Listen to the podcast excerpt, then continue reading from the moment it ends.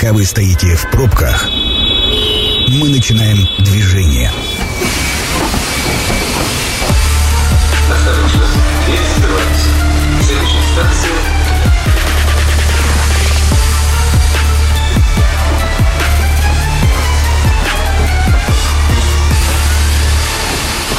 Метро. Главные темы Красноярска.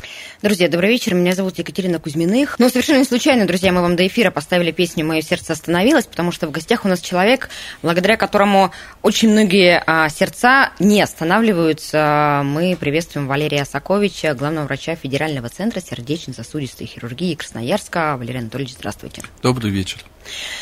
А, такой, слушайте, у меня первый неприятный вопрос. А, у нас по-прежнему первая причина смертности – это сердечно-сосудистые заболевания. Ну, не только у нас, это Ну, Я у по-прежнему нас, я выбор- имею в виду в стране и даже, наверное, в мире. В стране и в мире действительно это первая причина смерти. Ничего пока не меняется. Ну, там немного проценты меняются в сторону онкологии. Онкология увеличивается, но сердечно-сосудистые заболевания по-прежнему на первом месте. Мне кажется, слушателям важно а, объяснить, что а, федеральный сер- э, кардиоцентр – это в первую очередь высокотехнологичная помощь, а, которая рабо- ну, как бы занимается только очень сложными операциями. Прийти и полечить э, а, давление в кардиоцентре не получится, правильно ведь? Ну, вы абсолютно правы. Э, В принципе, госпитализация в федеральном центре на койку – это только госпитализация на оперативное лечение. Других больных в стацион- в стационаре нету. Но у нас работает поликлиника, и поликлиника работает как раз на отбор таких пациентов. И я могу сказать, что, наверное, одна из наших бед как раз поликлиники, что э, на пациентам, которым показано оперативное лечение в поликлинике, это не более 20%. 80% это не наши целевые пациенты, это как раз пациенты, которые приходят с вопросами, когда не показано оперативное лечение, и по большому счету, конечно, нам это немножко мешает в работе, и я бы даже сказал, что мы с этим боремся. А как правильно выстроить маршрутизацию э, пациентов? Ну, в этом смысле, наверное, вопрос больше о том, а справляются ли со своей работой э, первичное звено, поликлиники, больницы общего профиля, которые, по сути, тоже должны отбирать для вас пациентов и вам их направлять. Ну, вообще, в свое время, когда э, центр строился, и была придумана так называемая трехуровневая, трехуровневая система помощи этим пациентам, когда пациент приходит, и ему сначала ставят диагноз и направляют к кардиологу, кардиолог обследует этого пациента и понимает, что, может быть, этому пациенту может помочь именно оперативное лечение, и направляет уже федеральный центр на операцию. И мы вот как третий уровень должны принимать только пациентов, которые при- пришли на оперативное лечение. Ну, конечно, это в идеале. И за 13 лет работы я ни разу, сталкивал, ни разу не сталкивался с тем, что идеальная система работает. Да. Поэтому к нам попадают пациенты, которых не направляют к нам кардиологи. То есть у них нет перед этим ну, специфического такого обследования, которое бы нам помогало сразу и максимально быстро поставить диагноз и сориентироваться. К нам попадают пациенты, которые вообще э, не были ни у кардиолога, ни терапевта. Вот ему почему-то показалось, что ему именно в федеральном центре нужно пройти обследование по сердцу. Но поскольку сегодня формально пациент имеет право записаться на прием даже без направления, а мы обязаны его принять, то, к сожалению, действительно такие пациенты у нас есть, но мы уже э, на уровне нашей регистратуры, на уровне нашего колл-центра пытаемся провести вот этот отбор, и если понимаем, что пациенту больше показана просто консультация кардиолога по месту жительства, рекомендуем именно это. Ну, я и сказал, именно потому, что центр весь и поликлиника, в частности, нашего центра должны работать на другую задачу. Ну, это задача высокотехнологичной помощи уже отобранных ранее пациентов Да, и направленных к вам врачами, а не их доброй волей и желанием. А, ну, э, я, мы уже давным-давно закрыли глаза, что там где-то кто-то нам отберет пациента на операцию, и мы только вот получим готовенького, а, поймем, а, что ему нужно, допустим, провести какие-то еще дообследования и взять на операцию. Мы не ставим задачу перед здравоохранением края, чтобы нам отбирали больных на операцию. Мы сами отберем, но должны быть хотя бы какие-то показания. То есть э, многие болезни сердечно-сосудистой системы сегодня лечатся именно с помощью операции. И грамотный кардиолог, да и грамотный врач, по, по сути, должен понимать, что, в принципе, этого пациента нужно направить не просто для того, чтобы он побывал в федеральном центре, а для того, чтобы врачи федерального центра ответили на вопрос, а может быть операция ему поможет? И действительно, мы на эти вопросы отвечаем, и к нам вот идет такой поток пациентов. Владимир Анатольевич, а бывает обратная ситуация, когда пациенту положена операция, но из-за сложной бюрократической системы маршрутизации он до вас не доходит? Ситуации бывают очень разные, и обратные ситуации бывают, и ситуации, когда я считаю, что пациент должен находиться только у нас, а он оказывается в другом лечебном учреждении. Таких ситуаций много. Это жизнь, к сожалению, и многие проблемы приходится решать в ручном, э, в режиме ручного управления. Меня это уже абсолютно не удивляет. И каждый день бывает как э, ситуации, скажем так, спасения, и каждый день бывают ситуации, когда ну, кто-то остается недовольным, какие-то проблемы, какие-то конфликты. Это жизнь, никуда от этого не денешься. А какие пациенты ваши? Ну, в этом смысле, с какими патологиями это как бы ваш целевой клиент? Смотрите, очень, на самом деле я уже сказал, что очень многие болезни сердечно-сосудистой э, системы сегодня лечатся с помощью операции. То, чего еще не было, допустим, там, а, ну, 20-30 лет назад, и мы даже не понимали еще 20-30 лет назад, что это можно делать, мы сегодня делаем. Это болезни, допустим, ишемическая болезнь сердца, когда нужно делать или стентирование коронарных сосудов, или аортокоронарное шунтирование. Это болезни клапанов сердца, когда делаются и пластические операции на клапанах, и протезирование клапанов сердца для того, чтобы решить определенные проблемы. Это нарушение ритма сердца, и сегодня Красноярский федеральный кардиоцентр, он один из лидеров вообще в стране по самым современным методам лечения нарушений ритма сердца. Это так называемые радиочастотные абляции, криоабляции, нарушение ритма, и когда у пациента восстанавливается нормальный ритм, это благо, а у него нет каких-то осложнений, которые могут привести к самым негативным последствиям, и качество жизни улучшается многократно на самом деле – плюс это э, сосудистые операции, плюс это множество эндоваскулярных процедур, когда мы не делаем так называемую большую операцию, нету больших разрезов, а через прокол, через сосуд э, к суженному участку сосуда доставляется стенд, который, в общем-то, делает э, кровоснабжение определенного органа, не только сердца, всех разных органов в организме делает абсолютно нормальным. Плюс к этому это наше детское отделение, которое которая делает почти 400 операций в год при врожденных пороках сердца. И треть этих операций – это дети э, раннего возраста, первого месяца жизни, по сути, которых привозят к нам прямо из роддомов. И если вот именно в первые там, 3-4 недели этому ребенку не сделать операцию на сердце, он просто не выживет. Поэтому это вот такое огромное разнообразие, и именно в этом разнообразии мы и ищем наших пациентов, которым показано оперативное лечение. Владимир Анатольевич, про детей расскажите. А, ну, то есть, э, есть статистика, да, она достаточно публичная, о том, что, ну, действительно, много новорожденных с критическими пороками, которым показано медикамен... Э, оперативное вмешательство, и которые живут благодаря этому, этим операциям. А, что первично здесь? А, таких пациентов маленьких стало больше, потому что мы научились им помогать? Или а, потому что, ну вот у нас есть, понятно, что сейчас мы, раньше такого не было, там 20-30 лет назад, а сейчас 500-граммовых детей а, пытаются выходить, и понятно, что это очень сложные пациенты. Смотрите, сейчас ситуация по врожденным порокам сердца, она кардинально изменилась по сравнению, вот что мы говорим, 20-30 лет назад. Я 20-30 лет назад сам оперировал эти врожденные пороки сердца, но это были, скажем, самые распространенные, самые простые врожденные пороки сердца, которые доживали до возраста там, 5-6 лет, и в этом возрасте это был оптимальный возраст, который позволял нам их оперировать, и с точки зрения имеющихся технологий, с точки зрения, что мы умели выхаживать уже детей, там, начиная с 3-4 лет, но мы не умели заниматься как раз детьми вот новорожденными новорожденными, не умели заниматься месячными детьми, не умели заниматься детьми, которые вешают 700 грамм. А сегодня мы эти операции делаем. А, изменилась, в первую очередь, давайте начнем с того, что изменилась диагностика. Да, сегодня беременная женщина в обязательном порядке в возрасте 18-20 недель должна прийти на перинатальный скрининг когда делаются УЗИ, и в возрасте, почему именно 18-20 недель? Потому что в это время сердце уже полностью сформировано, и если там есть выраженный порог сердца, а, виден, видный на УЗИ, то уже во время беременности 18-20 недель ставится диагноз, и, соответственно, мы уже эту женщину ведем мы ей рекомендуем, чтобы она рожала в определенном роддоме, чаще всего, допустим, если это Красноярск, то в перинатальном центре, и у нас там, допустим, отличная связь с ними, и при необходимости они иногда ребенок нам ребенка привозят на второй день после родов, когда показано оперативное лечение. То есть мы знаем, в том числе мы занимались и обучением, мы знаем, что там достаточно грамотные врачи, грамотные реаниматологи, которые сразу сделают то, что нужно для этого ребенка. А, по данным эхокардиографии, э, ему опять подтвердят этот диагноз, или, может быть, там диагноз будет изменен, это на самом деле не важно, но мы уже понимаем, что этому ребенку нужно что-то сделать, он максимально быстро окажется у нас.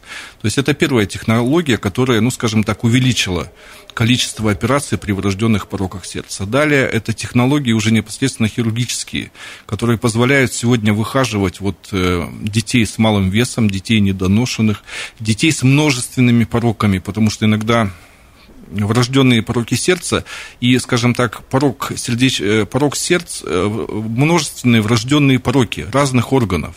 И порог сердца – это только одна компонента, но чаще всего сначала нужно заниматься именно пороком сердца.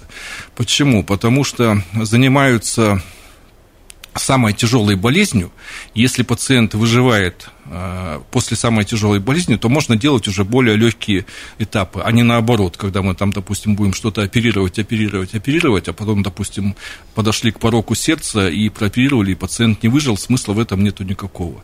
То есть меняется вообще вот множество технологий, начиная с диагностики и заканчивая с э, операциями, технологиями операциями. Поэтому кажется, что этих пороков стало больше. Их не стало больше, а стало больше тех детей, которых мы спасаем. То есть вот когда мы говорим 20-30 лет назад, дети, которых нужно было оперировать в первый месяц, в первые дни жизни, они просто погибали. А выживали как раз те, которых можно было оперировать в более позднем возрасте. Вы отслеживаете этих детей потом? Они же наверняка становятся вашими пациентами на всю жизнь? Ну, не на всю жизнь, потому что на самом деле вовремя прооперированный врожденный порог сердца делает ребенка практически здоровым. В любом, при любой э, массе не при, при рождении? Э, не при, ну, есть определенные врожденные пороки, при которых, вот, допустим, у спортивных врачей, я просто вот для примера вам именно вот это сейчас скажу, у спортивных врачей есть некоторые критерии, при каких болезнях можно допускать э, спортсменов до э, соревнования определенного уровня. Так вот, допустим, до Олимпийских игр можно допускать э, спортсменов, у которых был дефект межпредсердной перегородки, вовремя и успешно прооперированный. У которых был незаросший артериальный проток, это тоже врожденный порог сердца, вовремя и успешно прооперированный. То есть, если в возрасте там, вот, года, двух, трех или четырех лет прооперировать ребенка вот с таким, допустим, пороком, и дальше он э, живет абсолютно уже здоровым, у него нет противопоказаний ни для каких занятий спортом. Зачем ему оставаться нашим пациентом? Соответственно, он уже не наш пациент. Наши пациенты – это те, у которых есть соответствующие проблемы. А, поэтому, конечно, есть пациенты, которые сегодня, и опять же, вот, допустим, еще а, поколения назад казалось, что многоэтапная операция это очень сложно, это очень страшно. Это страшно не только для пациента, не только для его родителей, но и для хирурга. Сегодня мы достаточно просто относимся именно к многоэтапным операциям. Почему? Потому что, допустим, появляется какая-то новая технология, но никто же не знает, вот она сегодня спасает жизнь, но никто не знает, что будет с этим пациентом, допустим, через 10 лет. А сегодня уже появился опыт, и мы понимаем, что через 5-10 лет нужна, нужен следующий этап операции, а потом, возможно, нужен следующий этап операции. И сегодня дети, да и взрослые, которых оперируют, скажем так, уже многократно, это обычная, обычная вещь для нас. Мы обязательно продолжим этот разговор. Напомню, что в гостях у нас Валерий Сакович, главный врач э, Федерального кардиоцентра. Сейчас прервемся на короткую рекламу. Это программа «Метро». Авторитетно о Красноярске. Друзья, мы возвращаемся в эфир. Меня зовут Екатерина Кузьминых, и говорим мы сегодня о сердцах, которые не должны останавливаться с главным врачом э, кардиоцентра Валерием Саковичем. Валерий Анатольевич, вот вы э, рассказали про выстроенные хорошо коммуникации с пренатальным центром, но я так понимаю, что и с другими же клиниками э, вы проводите совместные оперативные вмешательства, и наверняка есть ну, такие профессиональные отношения. Вы знаете, а, профессиональные отношения, они очень, скажем так, идут рук, рука об руку с личными отношениями. И когда ты устраиваешь какие-то хорошие личные взаимоотношения, главный врач с главным врачом, там, хирург с хирургом, заведующий отделением, заведующим отделением, все идет абсолютно нормально. И мы, наверное, вот на этот путь в свое время встали, и по этому пути идем. И вот вы мне сейчас задали вопрос, а мне вот далеко за примером ходить не надо. Сегодня у нас была операция. Женщина, у которой порог сердца и которой нужно протезировать аортальный клапан, у нее, скажем так, во время обследования мы нашли опухоль средостения. Смысл на два этапа разбивать, если это один разрез, и можно за один разрез сделать, скажем так, две операции по поводу двух разных э, ну, параллельных абсолютно патологий, поэтому мы договорились с онкологами. Онколог сегодня, э, таракальный хирург, заведующий таракальным отделением, приехал к нам, и мы совместно сделали операцию. Сначала удалили опухоль, а потом пошли уже на клапан сердца. Владимир Анатольевич, это протокол или это а, человечность врача. Это вот, э, ну, как бы я понимаю, что наверняка по протоколу можно было сделать иначе, но для пациента это гораздо более травматичная история, и, может быть, там и срок, и время, и два наркоза, два восстановительных процесса. Понятно, что за один раз это все для пациента лучше, для вас сложнее. Я не могу сказать, что именно в этом случае существует какой-то протокол. Вы понимаете, очень много э, медицинских технологий, они до сих пор находятся в стадии развития. Э, в стадии доказательства, что лучше, что хуже. И, допустим, как можно доказать, что одноэтапная операция лучше, чем двухэтапная операция? Я вам скажу, как можно доказать. Взять тысячу пациентов, прооперированных по одному, одним способом, и тысячу пациентов, прооперированных другим способом. И, допустим, через пять лет сравнить. Ну, во-первых, непосредственные результаты операции, через год, через три, через пять, через десять, что мы имеем. Это так называемая доказательная медицина. А, но доказательная медицина работает там, где есть э, большие, э, скажем так, много пациентов э, по данному направлению. Про тот случай, про который я рассказал, это вот единичные вещи. Невозможно вот найти там тысячу пациентов таких и тысячу, да. И поэтому, на самом деле, мы вот в каждом таком сложном случае, мы, естественно, разговариваем с коллегами, а, скажем, спрашиваем, их мнение, как вы считаете, как здесь сделать лучше, разговариваем с онкологами, договариваемся. То есть, на самом деле, это наш личный опыт, это э, есть какой-то, естественно, литературный опыт, но он не очень большой.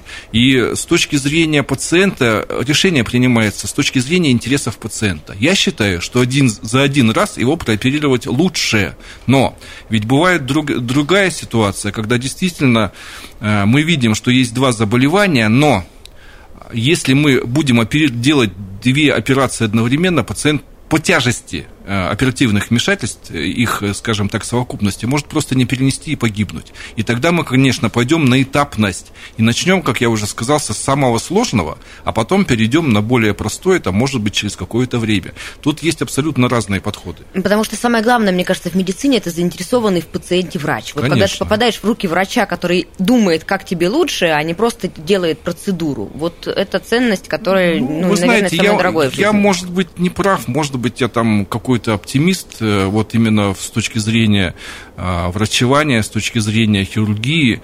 Мне кажется, нету врачей-убийц. Я таких не встречал. Нету врачей, которые бы хотели бы сделать вред во время операции или во время лечения. Я таких не встречал. Мне кажется, что если ты остался в медицине, если ты остался и занимаешься врачеванием, то единственное, что ты должен делать, это приносить пользу конкретному пациенту вот в конкретной ситуации. И именно с этой точки зрения ты будешь э, говорить о том, какая здесь должна быть технология, какие должны быть методики. А, Валерий Анатольевич, а, операции в кардиоцентре а, по квотам осуществляются? Это все, ну, то есть количество операций, которые Федерация спускает э, для центра? Да, у нас э, только федеральное финансирование. Это все финансирование, скажем так, сегодня одноканально идет через ОМС. Но есть так называемые высокотехнологические операции, и это вот отдельные квоты, и есть операции по ОМС, которые тоже финансируются из федерального, из федерального фонда. В общей сложности мы получаем а, ну, около пяти с половиной тысяч квот в год. Это вот в течение последних несколько, нескольких лет, это вот примерно одна цифра, она вот колеблется там чуть-чуть плюс, чуть-чуть минус, не принципиально, и это все для пациента, на которого оформлена квота, это все бесплатно. А есть э, платные услуги? У нас есть платные услуги, это платные услуги в поликлинике, то есть э, сегодня пациент, если он э, ну, просто позвонит записаться в очередь на прием к кардиологу, это плюс полтора-два месяца, хотя я понимаю, что это неправильно, но тем не менее, вот так, такова потребность. А если хочешь без очереди платно, то же самое, какие-то обследования мы можем проводить на платной основе, абсолютно официально, через кассу, и, в общем, по этому пути уже давно все пошли. Плюс к этому есть платные операции, но в основном практически всегда, за редчайшим исключением, платные операции у нас делаются не гражданам Российской Федерации. То есть, если у него нет паспорта гражданина Российской Федерации, тут я могу делать только на платной основе операции, мы такие операции делаем. Если есть гражданство, ну вот даже бывают ситуации, ситуации, что там а, мама, папа а, приезжие, мягко говоря, из ближнего зарубежья, и у них нету здесь ни регистрации, там, ни места жительства, ни гражданства. Соответственно, ребенок тоже рождается, он не считается, не считается гражданином Российской Федерации, но если есть у нас время подождать, мы рекомендуем, чтобы они получили гражданство, и, соответственно, ребенок потом будет оперироваться бесплатно по квоте. А если нет времени подождать, есть экстренная ситуация? А, значит, и нету гражданства Российской Федерации только на платной основе, и поэтому там у нас есть есть разные диаспоры, которые начинают собирать деньги, и только при наличии уже оплаты мы берем этого ребенка на операцию. А вообще пользуются спросом? А, вот у меня, честно, позиция, как у пациента, в Красноярске слабо развита частная медицина. Она есть, вообще не развита. Есть особенно когда это касается ну, какой-то серьезной медицины. Не УЗИ сделать, а полечиться. А... Ну, я считаю, что с, с платной с частной медициной в Красноярске на самом деле достаточно все грустно. Но грустно почему? Я, скажем так, не работал в частной медицине, у меня нету какой-то практики, может быть, я неправильно рассуждаю. Но, скажем, немножко со стороны смотрю на эту ситуацию, естественно, общаюсь с коллегами и получаю какую-то информацию. Мне кажется, э, конкретно в Красноярске, ну, да, даже по сравнению, допустим, с центральными городами, с той же самой нашей столицей, э, э, нету такой потребности у пациентов идти именно в частную клинику на какие-то серьезные вещи. От отсутствия потребности нету развития вот этих вот частных технологий. Слушайте, ну мы вынуждены в Москву ездить лечиться. Ну, Наверное, как бы дешевле, проще дома во всех отношениях. А вы... Было бы при, при наличии должного уровня этой частной медицины, потому что, ну, понятно, да, кто-то хочет большего комфорта, кто-то хочет а, оригинальных препаратов, а, кто-то хочет там персонально, ну, много, кто-то хочет экстренно, но ему не положено, потому что, понятно, есть очередность, это есть во всем мире, с этим нельзя. Спрос, у меня есть устойчивое ощущение, что есть спрос, но почему-то бизнес серьезный, большой, не вкладывает в это направление деньги. Ну, может быть, э, конечно, бизнес виноват, но я сейчас вам приведу другой пример. Э, ну, не сейчас, я сейчас, на самом деле, наверное, все-таки не так часто сталкиваюсь с конкретными пациентами, а если сталкиваюсь, все вопросы решаю на уровне нашего федерального центра. Но, скажем так, еще 15-20 э, лет назад, работая в краевой больнице кардиохирургом, у меня были пациенты, которые уезжали на оперативное лечение за границу. Я и тогда, и сейчас искренне считаю, что руки кардиохирургов в России, конкретно в Красноярске, ничем не хуже, скажем так, рук э, в Германии, в Израиле или в Америке. И пациенты, которые оперировались в Америке, потом ко мне возвращались на лечение. А, полечи, а теперь полечите. Да? Ехали, наверное, за каким-то, может быть, уровнем комфорта, который им казалось невозможно предоставить здесь, хотя там они сталкивались совсем с другими проблемами. Ехали, может быть, вот из какого-то своего менталитета, что там, наверное, лучше, ну вот реклама-то у них точно лучше работает.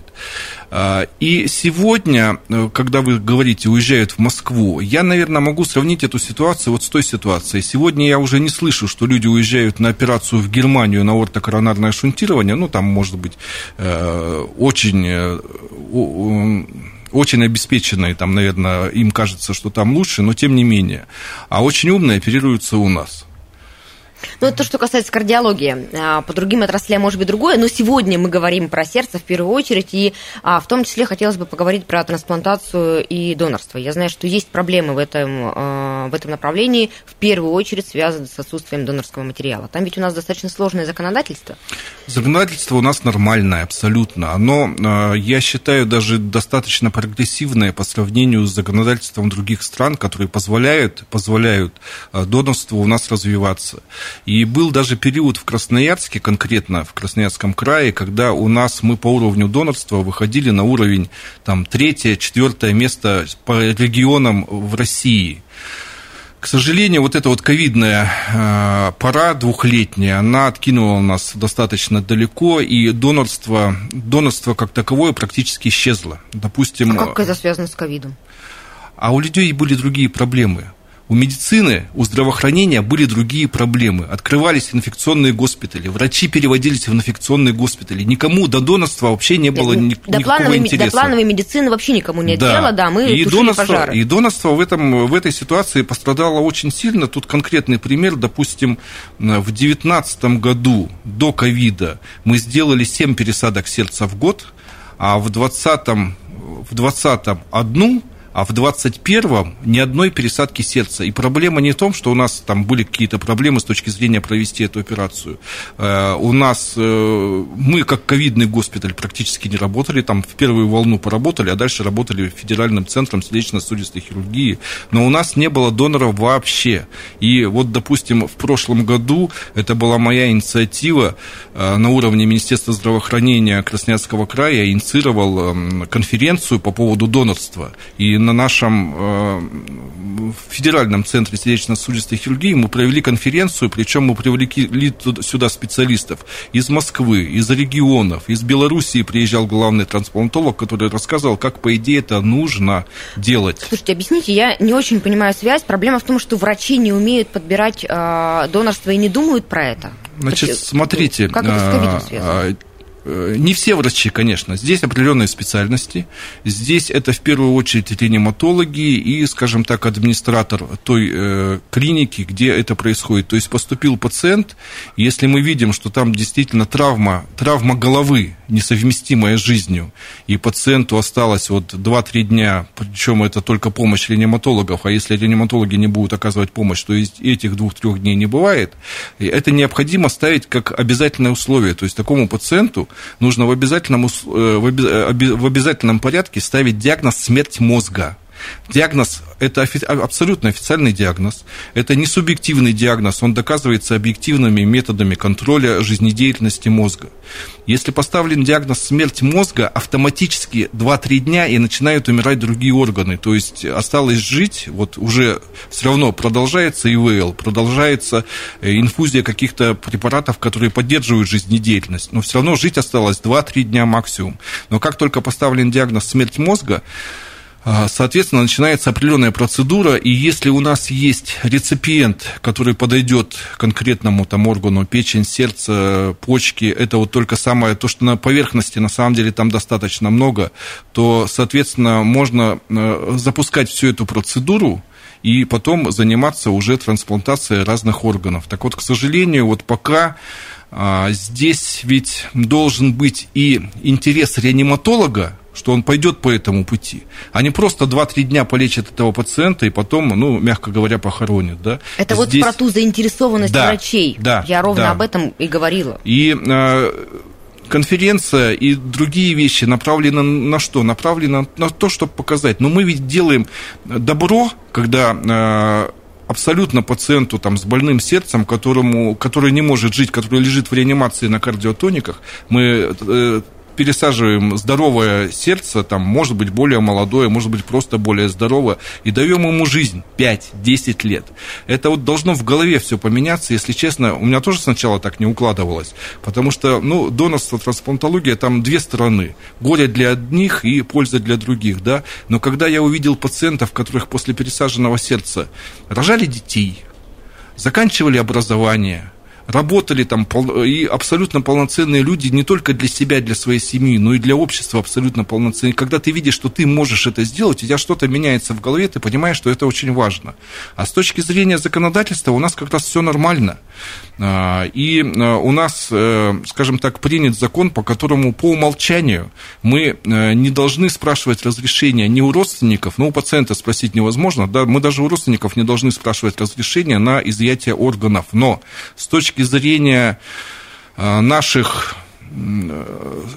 ну, с точки зрения вообще, вот то, то, как мы привыкли себя вести, мы с родственниками, конечно, в обязательном порядке разговариваем. Если кто-то говорит категорически нет, то никто этим заниматься не будет.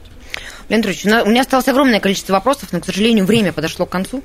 А, буквально короткий вопрос сезонный. А, лето, с одной стороны, это, да, казалось бы, время для трансплантологии, но уже не успеем это обсудить. А, сложнее ли нагрузка на кардиоцентр в связи с погодными условиями? Ну, кардиоцентр от погодных условий не зависит. У нас кондиционирование там достаточно я грамотно. Виду, я, я, понял, я, я понял, что вы имеете в виду. Вы знаете, мы ведь плановый стационар. У нас, э, скажем так, больные в очереди на оперативное лечение, и у нас должна быть стопроцентная загрузка операционной. Поэтому 25-30 операций в день – это каждый день зима, лето, осень, весна. Спасибо вам огромное. А, расскажу в завершении слушателям историю, когда есть у вас пациентка, а, которая собиралась переезжать в Москву, и главный а, ваш, ну, который вы в свое время спасли жизнь, и главная ее причина и сомнение переезда на учебу, как она будет жить без кардиоцентра, потому что здесь она все знает, здесь ее однажды спасли, и это ее главная точка притяжения. Поэтому спасибо вам от лица всех пациентов. С одной стороны, хочется, чтобы у вас их было поменьше, а с другой стороны, хорошо, что такой кардиоцентр 13 лет назад в Красноярске появился. Спасибо. А, друзья, в гостях у нас был Валерий Сокович, главный врач э, Федерального центра сердечно-сосудистой хирургии Красноярска. Меня зовут Екатерина Кузьминых. Я с вами прощаюсь, но прежде напомню, что программа «Метро» будет опубликована на сайте 128.fm. Эм. Станция конечная. Поезд дальше не идет. Просьба освободить вагоны.